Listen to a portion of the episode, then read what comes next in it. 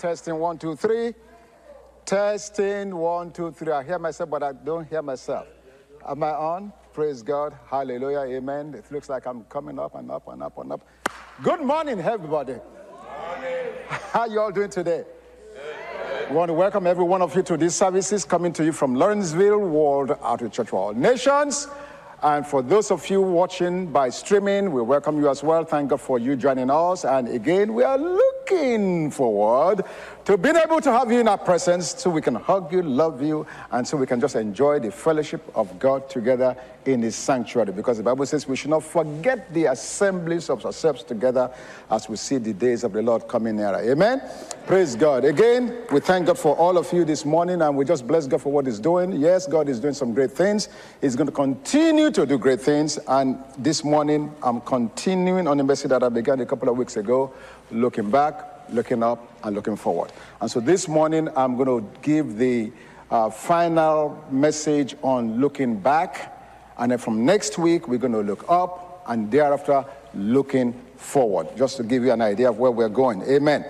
And so last Sunday, we broke it down further by explaining to us where we think, I mean, where the, the giving, giving you a, a stra- strategic scope of the entire ministry so, through the SWOT analysis. SWOT standing for eh, S, W O T, S for strength, W for weakness, O for opportunities, and T for threats. And if you were here with us on Friday night, if you had any misgiving concerning this SWOT, S W O T, it became clearer. Amen we prayed over it and we defined it even further because we had a little more time. And uh, Pastor Larry did a great job in helping us understand how that applies not just to us as a ministry, but all of us as individuals. And for those of you who are not here, I just want to encourage you this morning as you leave this sanctuary, we have a blank template that describes the SWOT. So you can take it home and actually sit down and write out what your strengths are. Your God endowments, the things that God has given you, that's making you, that's, that makes you unique. Write down your weaknesses. All of us have weaknesses. In fact, I was amazed on last Sunday when we made the call that just one family came up when we talk about weakness. Everybody has a weakness. Yours truly, I have mine. In fact, in this service, I told you, I told you about my weakness. And so we need to understand the God narrative versus our cultural and personal narratives about life. Because in your personal life, when you hear weakness, for some reason, ah, this is bad, hey, weak. If anybody knows I'm weak. No. Paul said he would rather boast about his infirmities, meaning weaknesses. Why? Because he recognizes that in, it is in coming clean with his weaknesses that the grace of God is perfected in that area of his life and thereby stronger. If I cannot admit that I have a weakness, what's God's business in trying to fix it? I've said it and I'll continue to say it. I will know when the grace message actually take, takes hold. When you and I have the confidence like the man in John chapter 9, to say, I was was blind, but now I can see. Amen. That's when I know it's not just this lip service, grace, grace, grace. No, no, no. Grace sets you free. Grace allows you to live in the trueness of your identity in Christ and recognizing that your significance has nothing to do by your natural endowments, your intellect, where you went to school, where you were born, what you've accomplished. Nothing. Nothing. Paul said, I want to know nothing about you in the flesh except that Christ crucified. Amen? So don't be ashamed of your weakness. We all have it, number one. Number two, Isaiah chapter 40, verse 29 tells us, it gives strength to the weak. So if you are not weak, you don't need strength. But the amazing thing about that is everybody around you knows you are weak. So you are a massive deception. Amen? He gives strength to the weak. He didn't condemn the weak. God acknowledges his and I give strength to it. Amen? Amen? So the strengths, our endowments, the weaknesses, the things that we are struggling with that hinders our progress, the opportunities, what God has made available through His kingdom, that's available to you that you can take advantage of, capitalize on, and get to the next level and beyond. And of course, threats. Threats are very critical. Things that if you don't address, don't deal with, will literally stop you. Amen? But even with that, God gives us the power to overcome all those things. He says that no weapon that's formed or fashioned against us shall prosper. When the enemy comes in like a flood, he says the Holy Spirit will raise up a standard against it. So we have everything covered. It's just a matter of me and you engaging in the process so we can know, because you need to be definitive about who you are, what your strengths are, what are the hindrances in your life, or even your family. Husband and wife should sit down and do it. Business owners should do it. We as a ministry have done it. So now this morning, let me just go to Second Kings chapter 7. Moving up, moving on in this message. Second Kings chapter 7, verses 3 to 5 in the NKJV, and in verses 8 and 9. Now there were four leprous men at the entrance of the gate.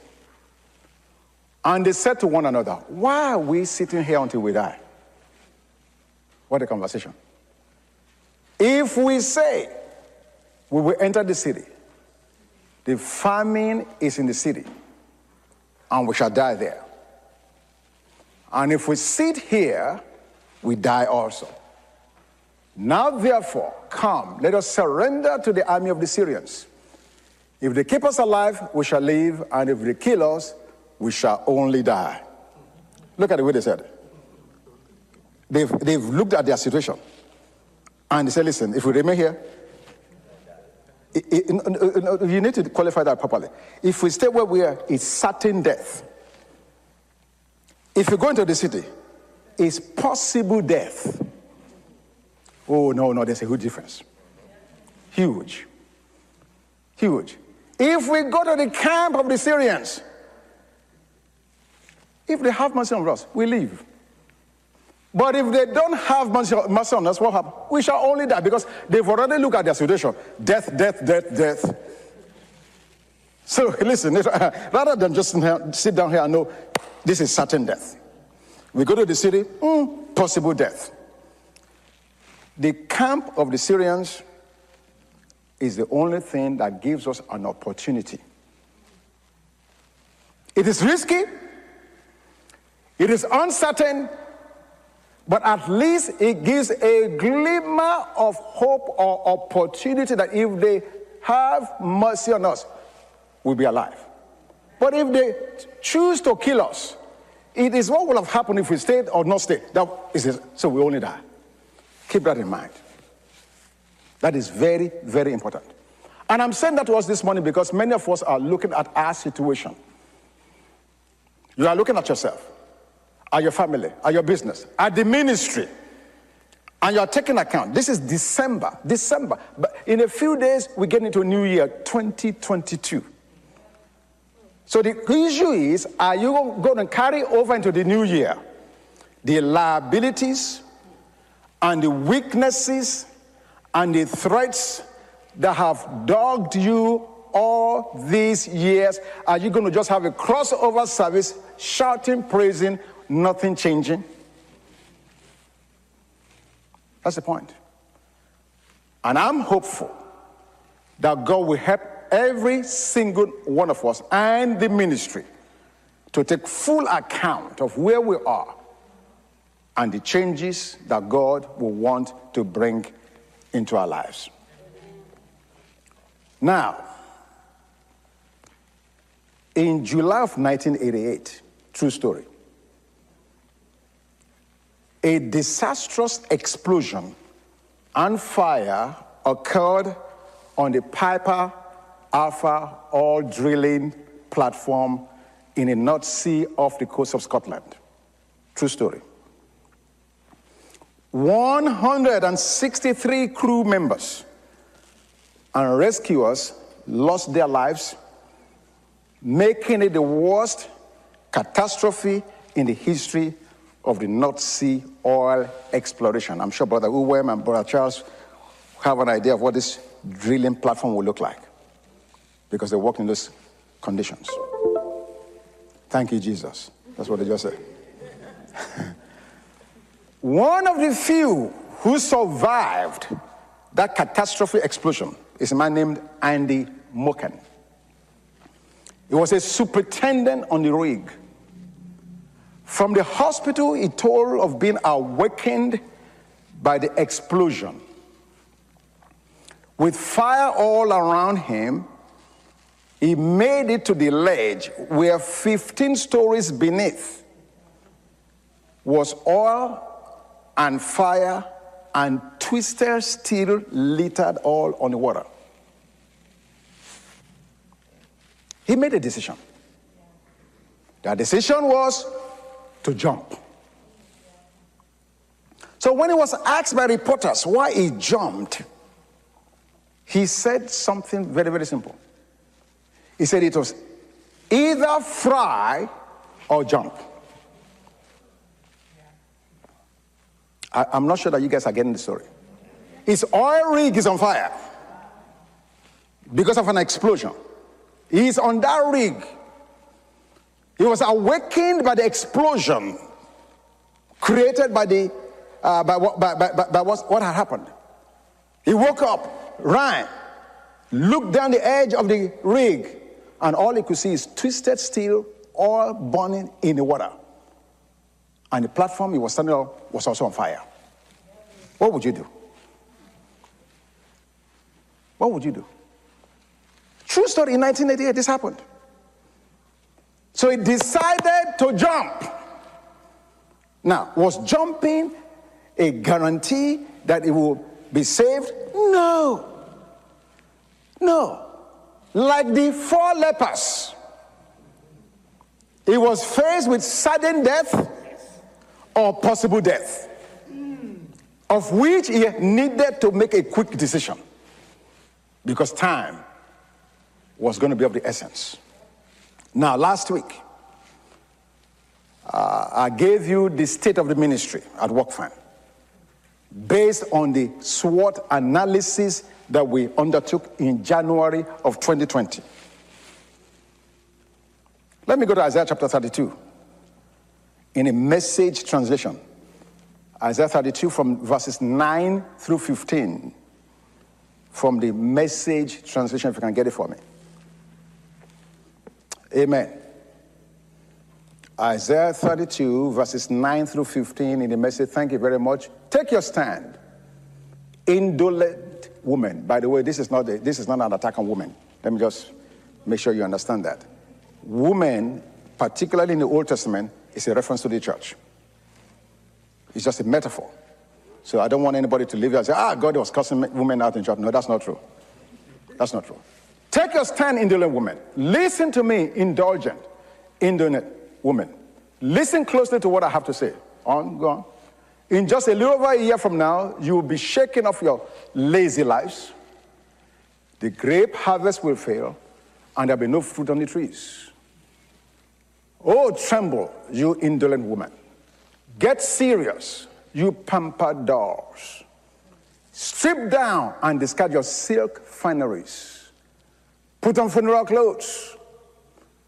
Shed honest tears for the lost harvest, for the lost harvest, the failed vintage. We, know, we don't like to read passages like this in church, I'll be honest with you. Even for me, reading it, I mean, it's, it's, it's tough. But, but we just need to make the point. Verse 13, verse 13. We from our people's gardens and farms that grow nothing but thistles and bushes, bushes cry tears, real tears, for the happier homes no longer happy. The merry city no longer merry. Verse 14 The royal palace is deserted, the Boston city quiet as a morgue, the emptied parks and playgrounds taken over by wild animals, delighted with their new home. Verse 15 Yes, weep and grieve until the Spirit is poured down on us from above. And the badlands, desert, grows crops, and the fertile fields become forests. So, verse 15 offers a glimmer of hope. But for that hope to manifest, there must be changes. There must be, there must be changes. Folks, we are at that crossroad where we have to make godly choices. From the way I see things around here, and again, remember from last week, I said, uh, uh, I, I talked to the church and I brought it to you as an individual. Okay? We have two choices to make at work, friend, and by extension, yourselves. Two choices. Choice number one we can keep marking time and becoming irrelevant. That's a choice. Just keep on doing the same old, same old, same old, just church every Sunday, the way we've been doing it for years. Keep on marking time and becoming irrelevant. Or we can choose to change. But I must make it clear to us that the price for non action is certain failure. The cost of status quo churchianity is prohibitively high. This is a kingdom imperative to change. yeah, this is hard. I wanted us to look back with thanksgiving. The fact that things have happened, things are happening, and God has kept us, we, we, we look back with thanksgiving and say, God, we thank you. Things were tough, things were difficult, there were un- unexpected blessings, good things happened, but at the end of the day, Father, we thank you for the past. But should we continue to live in the past, not asking God upwardly what He wants to see us go do in the future? Quickly. Andy, the man who was rescued, jumping from the platform, he did four things that we can learn from. Remember Andy? Andy, the man in 1988. Amen. He did four things we can learn from. Number one, Andy did not want to jump, but the price was too high not to do so. Who in, the, who in their right mind looks at the 15th story and says, ah, I just want to jump? Come on! No, he did not want to jump, but the price to not do so was too high.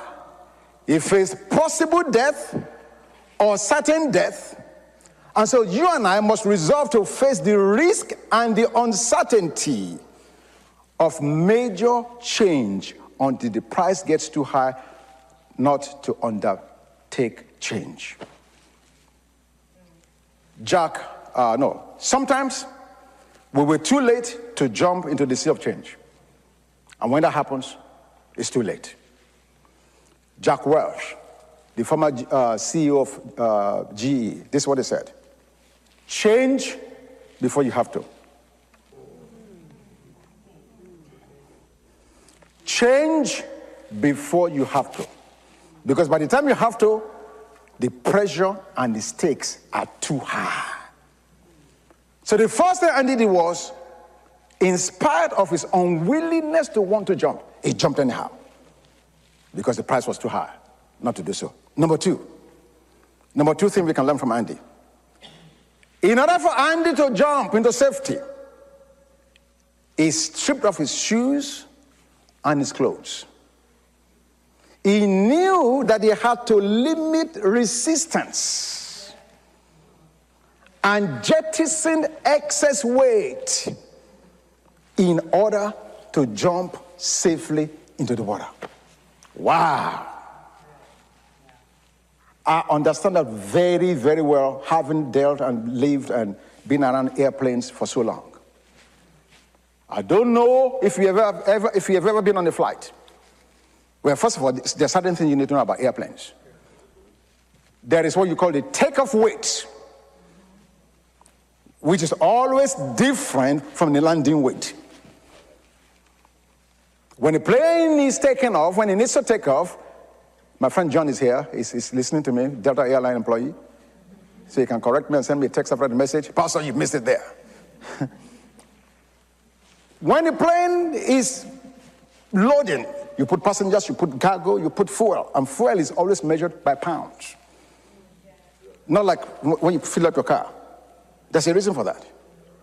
When you put fuel in an aircraft, they don't say, I'm going to put 1,000 gallons. No, no, no, no. Captain don't want to know that. He wants to know how many pounds of fuel do I have on board. Why? He has to calculate the total weight of the aircraft in order to take off. There was a crash in Cote d'Ivoire years ago. Why? They messed up the takeoff weight. Your cousins. Yes, Put excess luggage on the aircraft that they calculated wrong weight and gave wrong weight to the, to the captain. So the captain took the weight he was given, used that to calculate his proper takeoff weight and the uh, center of gravity of the aircraft to take off. It was wrong. He taxied, taxied, taxied. The plane never left the ground. Just barely took off and crashed. True story. Kenya Airways, by the way. True story.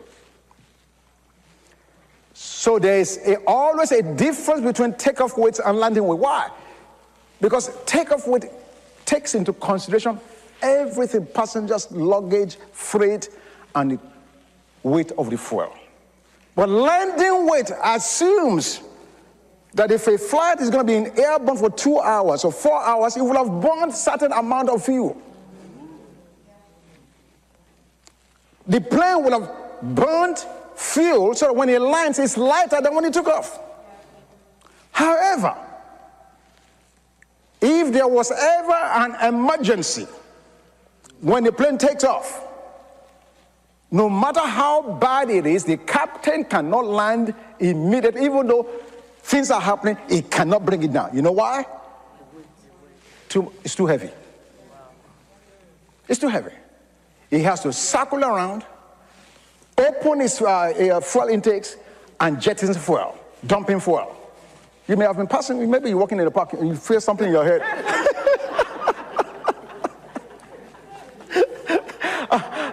and you go home, you start smelling like kerosene. You say, ah, you're asking your wife, what, what did you do to the lawnmower? What happened? No, some captain was in trouble and they poured fuel in your head. Seriously, it's the true story. He had to eliminate excess fuel in order to be light enough to safely land. Andy recognized that. And so he took off his shoes, took off his clothes, so his landing in the water could be better. This speaks to me and you of stripping, transparency, becoming vulnerable. That's what we did last week. We stripped before you. We became vulnerable. We told you areas of ministry that we have not done well in. Amen? Amen? That's how you do it. You strip yourself. Amen? And beginning to prayerfully work towards determining the areas of excess weight and changes that needs to be made. Number three thing Andy did. Andy entered the water correctly. You do not jump from 15 stories and just attempt to enter the water anyhow. Uh-uh. You are not Michael Phelps. You may have been raised in the riverine area and you think you know how to swim.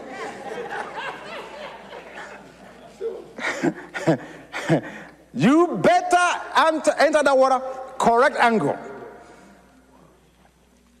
At the height of 150 feet, Andy would have perished if his angle of entry had been off by only a fraction. How he entered the water made a difference. So for me and you, either personally, either in your family, either in your corporate world, in your business, or as a ministry, how will negotiate or initiate change is grossly important. Very, very important. You don't turn a Royal Caribbean ocean cruiser the way you turn your car. You just don't turn it like that. You do that, the whole ship capsizes. You don't do that. So, how you negotiate a change becomes critically important. You have to do it correctly you have to do it considering everything. So, look, let me, let me take it home. You want to talk to your spouse about some change in your home. What do you need to do? Get the right timing. Use the right, right verbiage, communication. Make sure conditions are right. You don't do when all the kids are running around, ah, daddy, I want this, mommy, I want that. No, the message will be lost.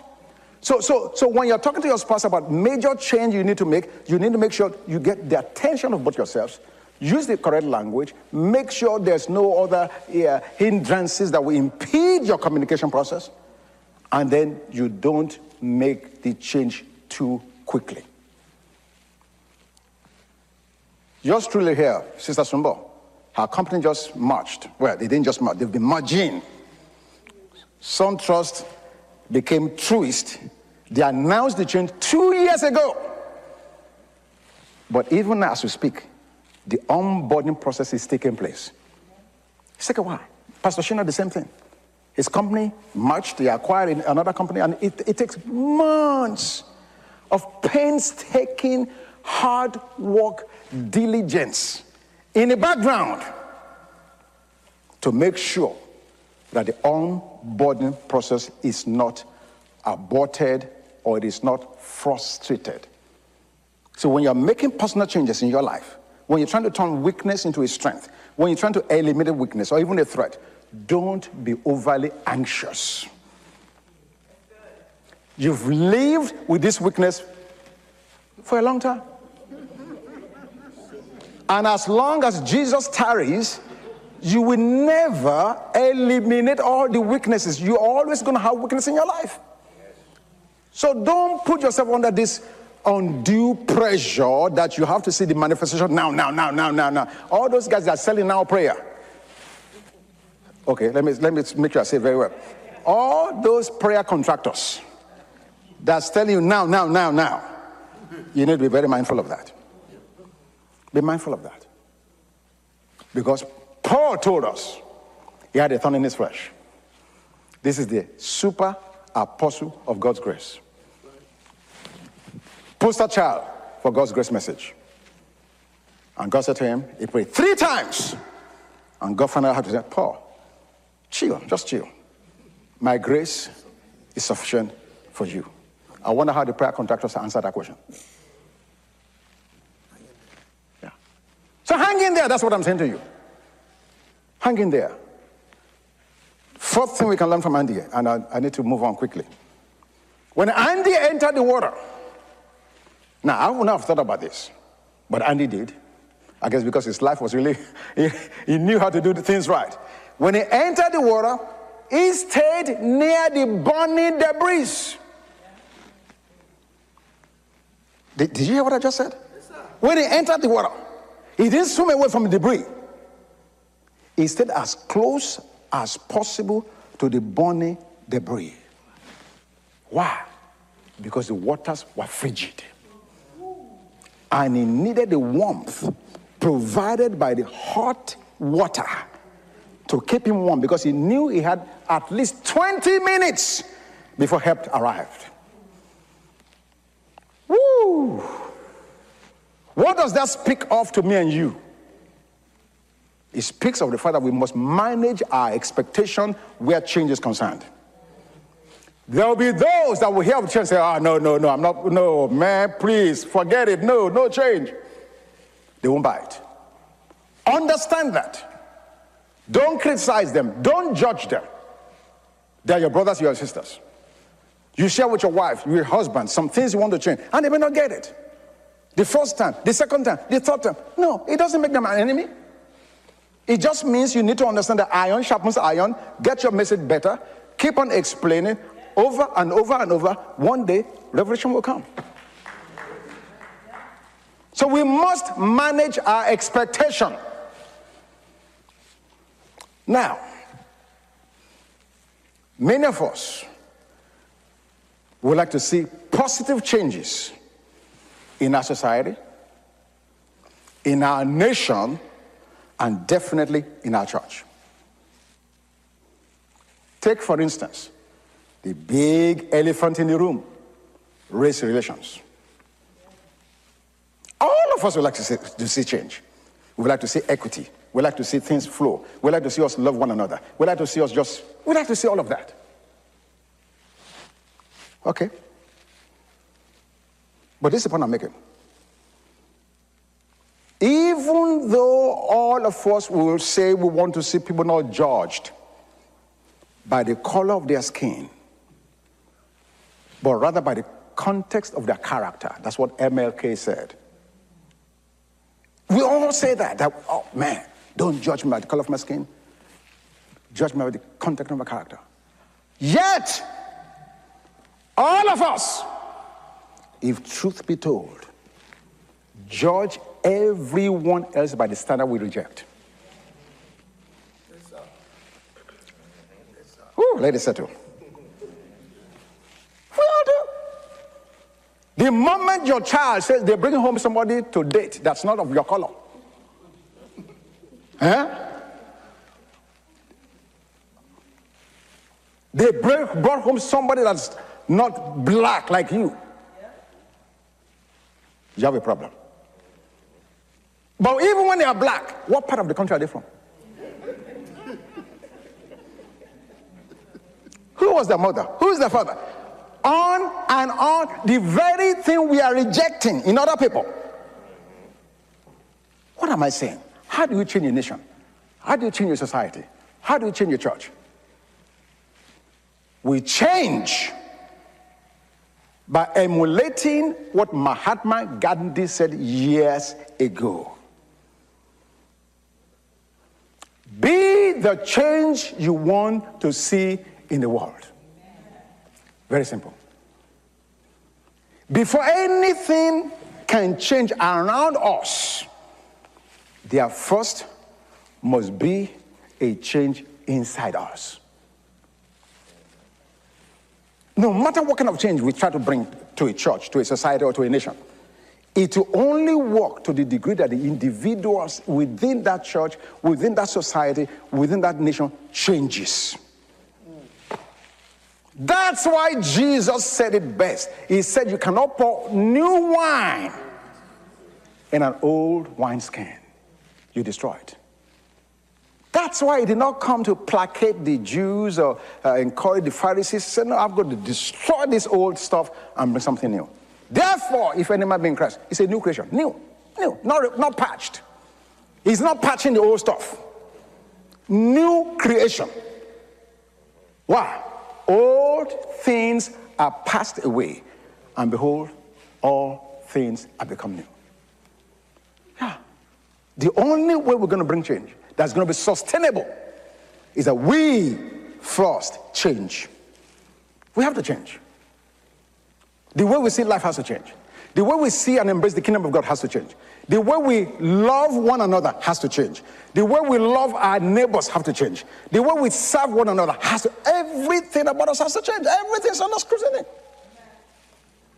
The distance between where you are standing right now and where you want to be is measured by the changes we are all willing to make. Oh my goodness. Somebody should give me a very heavy offering this morning. Some, some of the things I'm saying, some of I'm saying is, is serious. I'm, I'm serious. Listen, listen.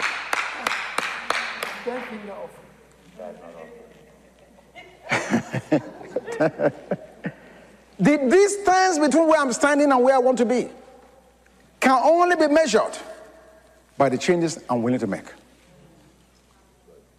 So, all of us together, collectively, corporately, must choose to be the change we want to see at WorkFam. Not these nice suggestions. Ah, Pastor, you ought to do this. Oh, Pastor, you ought to do that. Oh, these suggestions. Are you kidding me? You, you know how many suggestions I gave this, on the sideline when I was watching UGA play Alabama yesterday?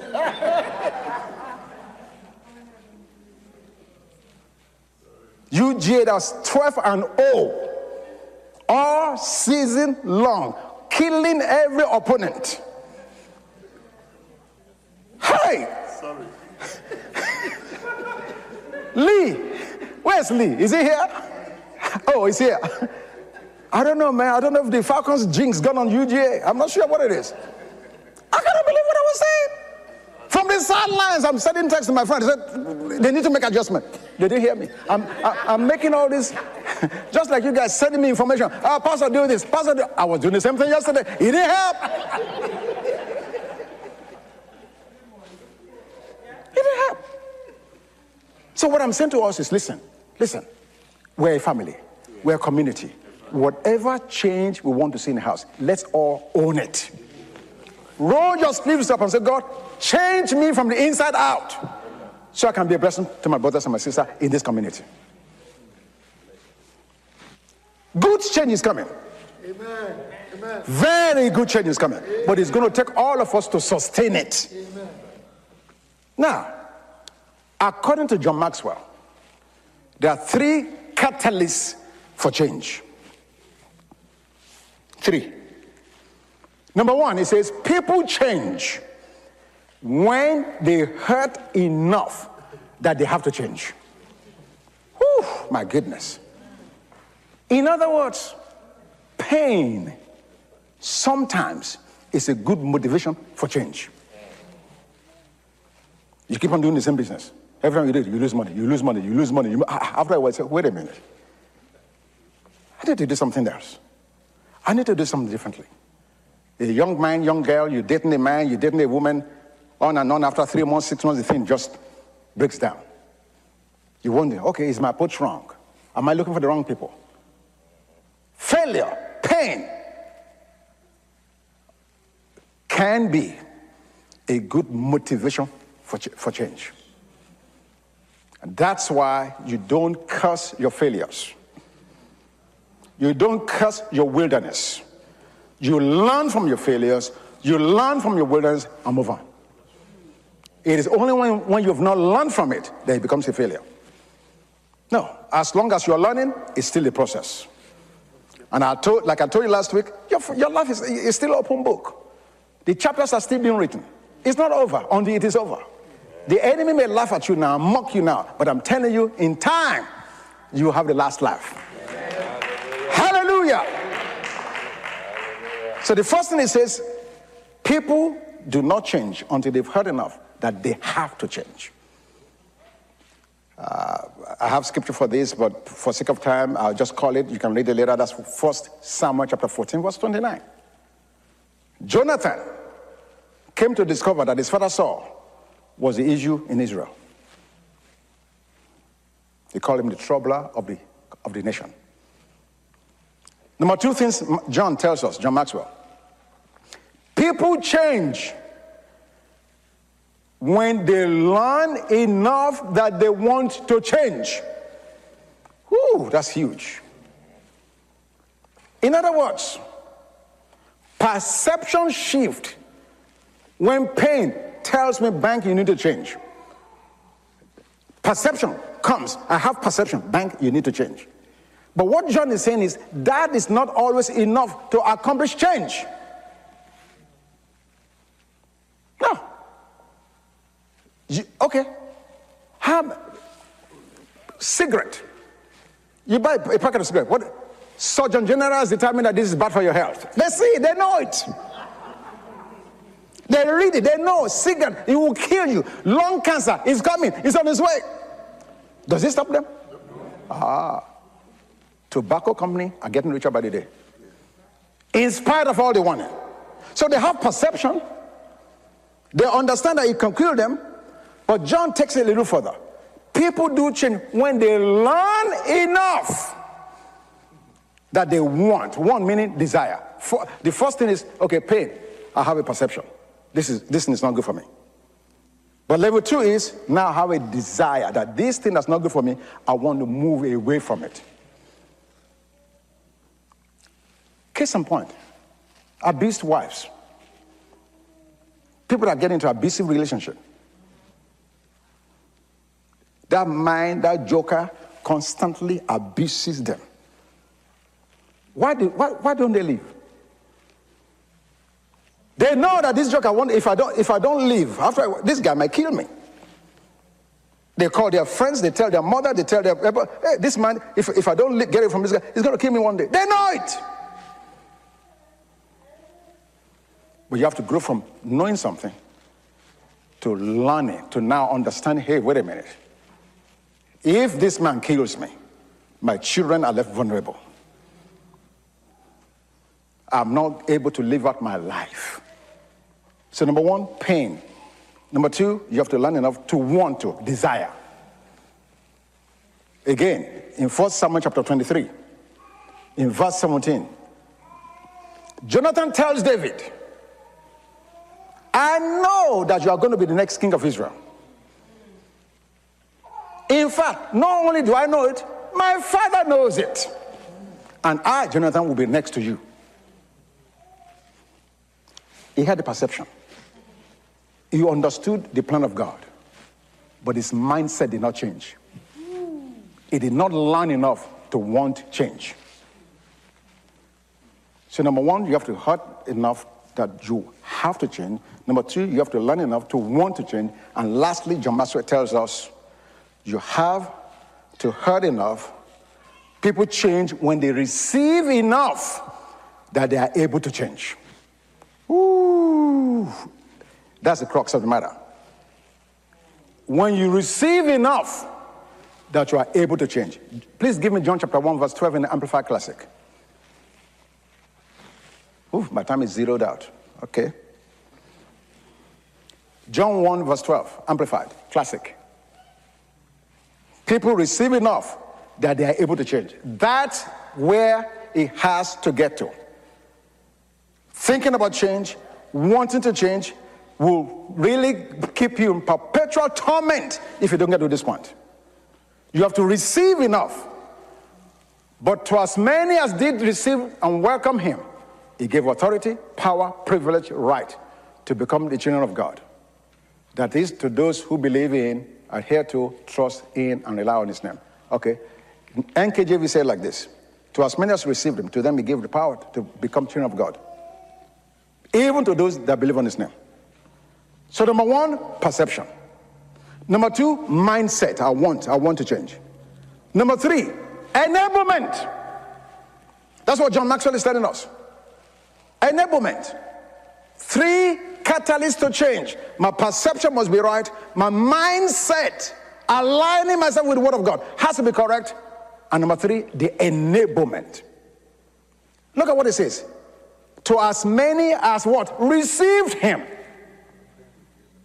What did he do? He gave them power, ability to become the children of God, even to those who have believed on his name. So believing comes first before the enablement. The mindset. Mindset comes and then the enablement follows. Do you understand that? Yes, that is powerful. You must really get that.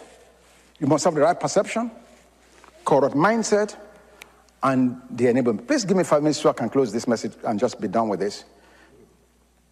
Now, having said, said all of this, I want to encourage you. I want you to know we're in God's prophetic timeline. You must understand that. I'm not preaching doom and gloom. I'm giving us a state of the ministry and I'm challenging you to evaluate, assess the state of your own life. In 2 Kings chapter 7, in verses 1 and 2, Second Kings chapter 7, verses 1 and 2. What, um, what, what really helped these four lepers to be successful? Was it really just the decision to go to the Syrian army? If you don't see the full context of the story, you might say, ah, they made the right decision. I'm saying this for you to understand whatever decisions we choose to make here at WorkFam, or in your life, in your family, in your corporation, you cannot think for a moment that you are so wise that you made the right choice and therefore God bless you. No. No. We do not trust in chariots. We do not trust in horses, but we remember the name of the Lord our God. Amen. Any decision or any change that must be made must be made on prophetic utterance and the sure word of prophecy. So in 2 Kings chapter 1, chapter 7 rather, verse 1, watch this. Then Elisha, the prophet, said, Hear the word of the Lord. Thus says the Lord, tomorrow, about this time, a seah of fine flour shall be sold for a shekel, and two seahs of barley for a shekel at the gate of Samaria. Hallelujah. So an officer on whose hand the king leaned answered the man of God and said, Abba. They didn't put up Abba there, but that's just my. Look, if the Lord will make windows in heaven, could this thing be? And he said, In fact, you shall see it with both of your eyes, but you shall not eat of it. So when the lepers now came, mind you, when Elisha spoke this word, he was not speaking to the lepers. Elijah, Elisha has released a prophetic word of God into the atmosphere that became the base for any action or change or decision that the lepers made. And I'm here to tell you this morning God has already spoken concerning us. Amen. He said He will never leave us nor forsake us. He said, I'm building my church, and the gates of hell shall not prevail against it. He said, My sheep shall hear my voice, and the voice of a strange one they will not follow. So it doesn't matter if you miss it a little or if you miss it much, as long as you hear his voice, there will be course correction. There's no rejection, but there's a course correction. Hallelujah. Yes, we have a sure word. And the Bible says the testimony of Jesus is the, is the spirit of prophecy. So just as those lepers were backed by the prophetic utterance of Elisha, we also have a backing. Don't you ever forget that. So, because they had a backing, they did what they could do in the natural, and God did what only He can do in the super. Give me verse 6. No, verse 5. Same chapter, verse 5. Verse 5. Quickly, I need to. Yeah. Second Kings 7 5. And they rose at twilight to go to the camp of the Syrians. They've dialogued. They've debated. Should we go? Should we not go? Should we go? Should we not go? Now, mind you, these guys did not know that something was pushing them. And what pushed them is pushing us. Hallelujah. Oh, hallelujah. I am talking of the power of the Holy Ghost. You are itching, you don't know why you are itching. Something is moving on you, you don't know why. There is something bigger than us, something greater than us, something that's seen the beginning from the end. Hallelujah. They were debating, and finally they said, You know what? If we perish, we perish. Let's go. Yes. It's not certain, but it is faith. Yes. Hallelujah. They rose, and when they had come to the outskirts of the Syrian camp, to their surprise, no one was there. For the Lord, the Lord. in fulfillment of what he said in verse 1, in fulfillment of his prophetic utterance, the Lord had caused the army of the Syrians to hear the noise of chariots. Are you serious? They hearing the noise. Uh, where is this noise coming from? Is it a jazz festival? No. What is it? Is it the, uh, who's playing now? Is it Beyonce? No. Who else? Is it better music? No. They heard the noise of chariots and the noise of horses, the noise of a great army. I'm saying to you this morning in Jesus' name, every enemy of your weakness, every weakness you have in your life, every threat that's come to threaten your life, I'm saying to you this morning, those enemies, they will hear the noise of chariots, they will hear the noise of horses, they will hear the noise of a great army to the glory of God.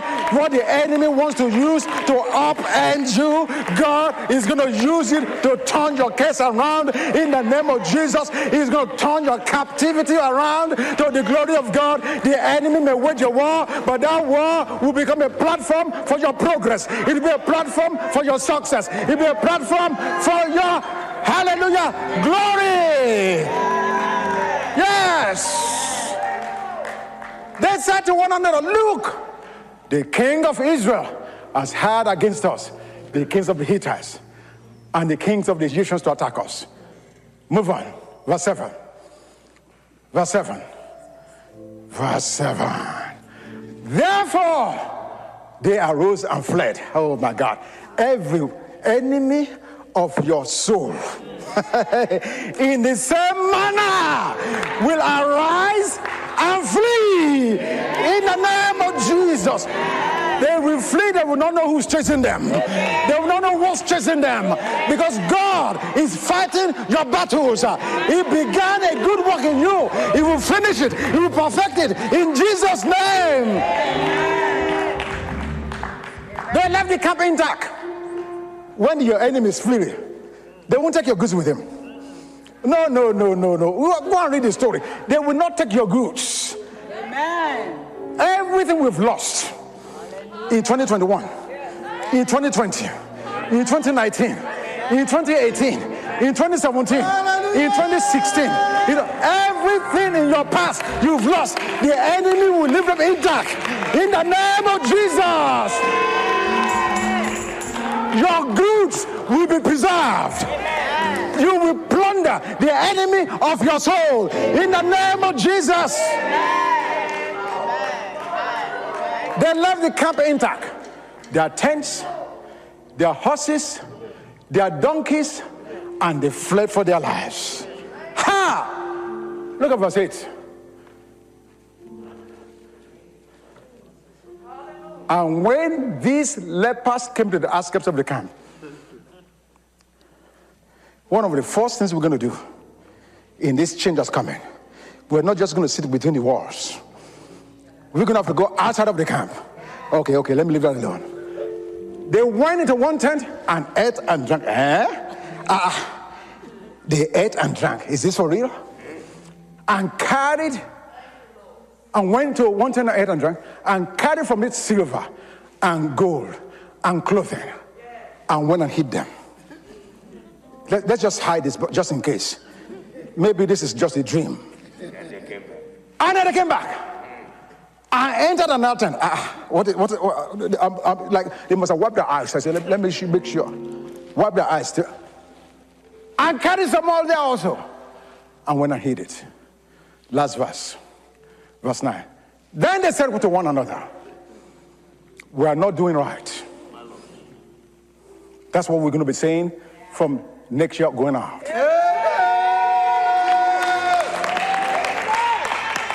We are not going to hide the goodness of our God, the glory of our God. We are going to be the revealers of His glory. We are going to be showing forth the radiance of how God is so good in our neighborhood, on our jobs, everywhere we go. We will carry with us the glory of this God that we love, that loves us so much. In Jesus' name. Let's just leave it there. So we've looked back. Next Sunday, we're going to look up. And then thereafter, we're going to start looking forward. But I said to you, it is well with your soul. Amen. It is well with your household. Amen. It is well with your business. Amen. It is well with your education. Everything you touch, it is well with you. God's final word to you is you will succeed. You will not fail. You will not lack you will be enabled in the name of Jesus. Receive the grace to shine forth in this dark world in Jesus' name. Amen. Praise God.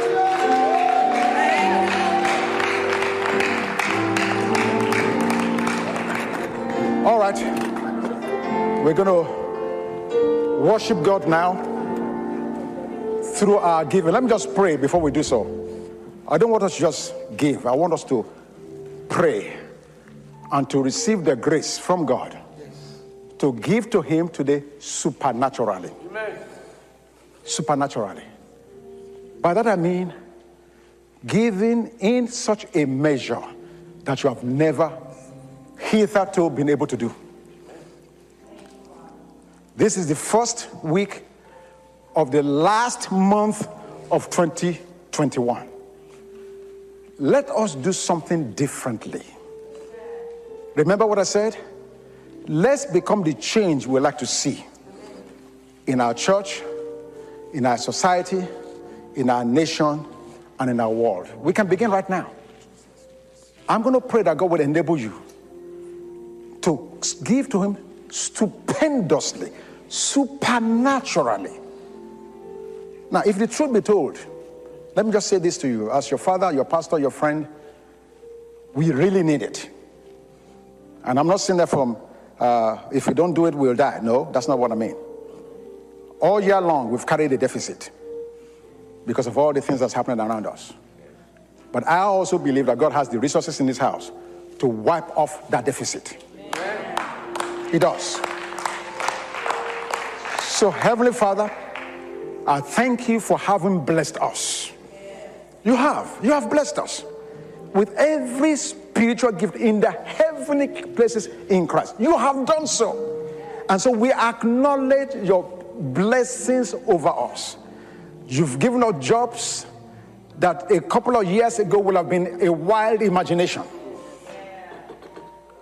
You've blessed us with business, businesses that's doing extremely well. You've given us witty inventions. You are helping our children through college without pain. On and on and on are your benefits, which with you daily load us. So we say, God, thank you. We take a salam moment to thank you. And so now, Lord Jesus, we are trusting you. That you will move through us supernaturally like the Macedonian church, to do what we normally would not have done. And we're trusting you for it. Thank you, Father, for supernatural endowment to give supernaturally, cheerfully to the King of Kings and a lot of Lords, so that your work will not lack. And so that we will continue to be able to give account of your goodness in the land of the living. And so, Father, we thank you for this opportunity. We honor you. We bless you now and forever.